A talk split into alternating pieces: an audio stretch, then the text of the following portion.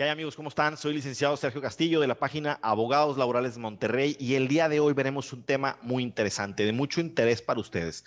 Ustedes mismos nos han preguntado qué pasa cuando un patrón cambia de razón social. ¿Me deben de pagar los derechos? ¿No me deben de pagar? ¿Qué es lo que pasa?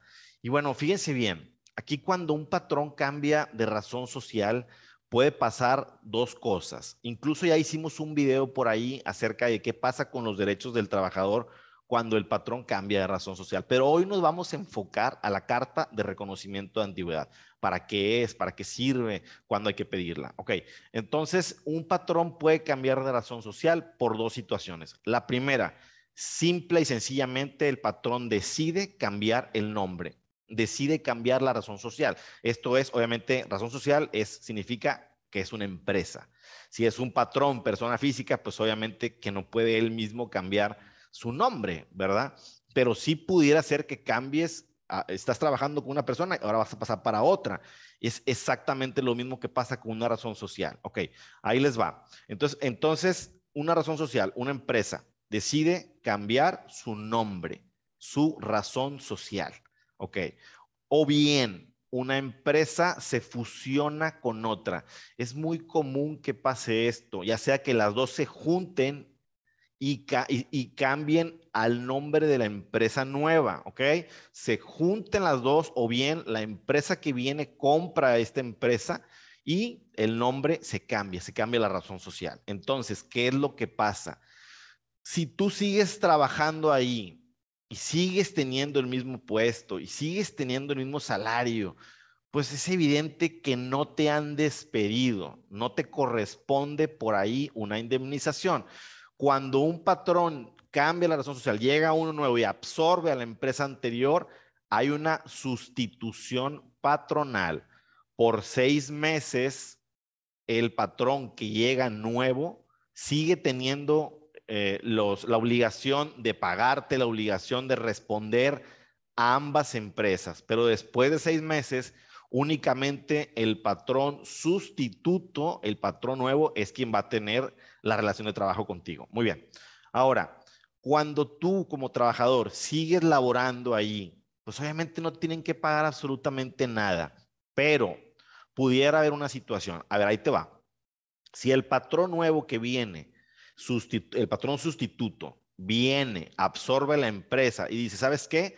Yo quiero dar por terminado la relación de trabajo y quiero empezar de cero. Suele pasar también eso. Entonces ahí sí, ahí sí te van a pagar prima de antigüedad, vacaciones, prima vacacional y aguinaldo. Ok, hasta ahí. ¿Por qué no te pagan indemnización? Porque no te están despidiendo. Empezar de cero significa la antigüedad, pero no hay un despido como tal. Ok, por eso no te deben de pagar eh, lo, lo, demás, indemnización o cualquier otra cosa. Nada de ningún concepto indemnizatorio se te va a cubrir. Ok, pero vamos, ahora vámonos a la parte del video, la parte más, más, vital del video. cuando tú sigues trabajando con ese patrón, pero con una nueva razón social, ahí tú como trabajador tienes que solicitar la carta de reconocimiento de antigüedad. A ver, ¿qué es esto de la carta de reconocimiento de antigüedad? Sí, porque en, tu nuevo recibo de nómina, por así decirlo, el recibo de nómina subsecuente a ese cambio de razón social, obviamente si tú estabas trabajando para Maquilas Monterrey, bueno, pues ahora vas, a trabajar para Maquiladora Cuauhtémoc, por poner un ejemplo, ¿verdad? O sea, caray, pues ya el, ya, el, ya recibo de nómina ya es totalmente diferente. Tú quieres justificar una antigüedad y, y, a lo mejor ni siquiera viene ahí la antigüedad en el recibo. puede ser, ¿verdad? En, en algunos recibos, en muchos recibos, sí viene la antigüedad.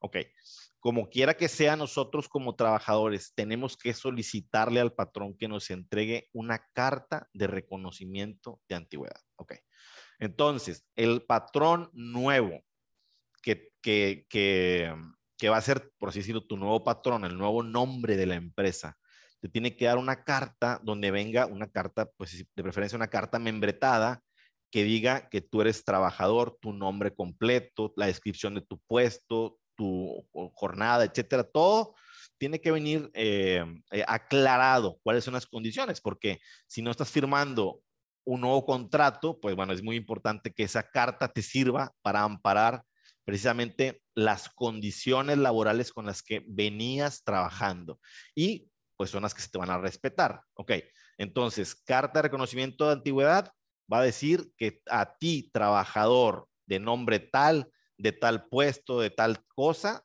se te reconoce la antigüedad original de, de tal fecha. Ahí tienen que, obviamente, tienen que manifestarla, tiene que quedar por escrito tu antigüedad, cuál es, ¿ok? Y ahí obviamente tiene que estar firmada por la empresa. ¿Quién firma la carta de reconocimiento de antigüedad? Pues obviamente el representante legal de la empresa. No debe firmar la carta de reconocimiento de antigüedad tu jefe. Si tu jefe es gerente o tu jefe es eh, supervisor, pues si él no tiene la representación de la empresa, pues no puede firmar la carta de reconocimiento de antigüedad. Y si la llegara a firmar, pues no tiene validez esa carta de reconocimiento de antigüedad. Por eso es muy importante que revisemos esa parte. Ahí por lo general entramos nosotros como abogados para ver el proceso o bien en su caso a veces entran los sindicatos, los sindicatos que realmente funcionan para cuidar los intereses de los trabajadores. Entonces, esa carta de reconocimiento de antigüedad te va a ser otorgada por el patrón y tú tienes obviamente que conservarla como en, tus archivos de papeles importantes en tu casa.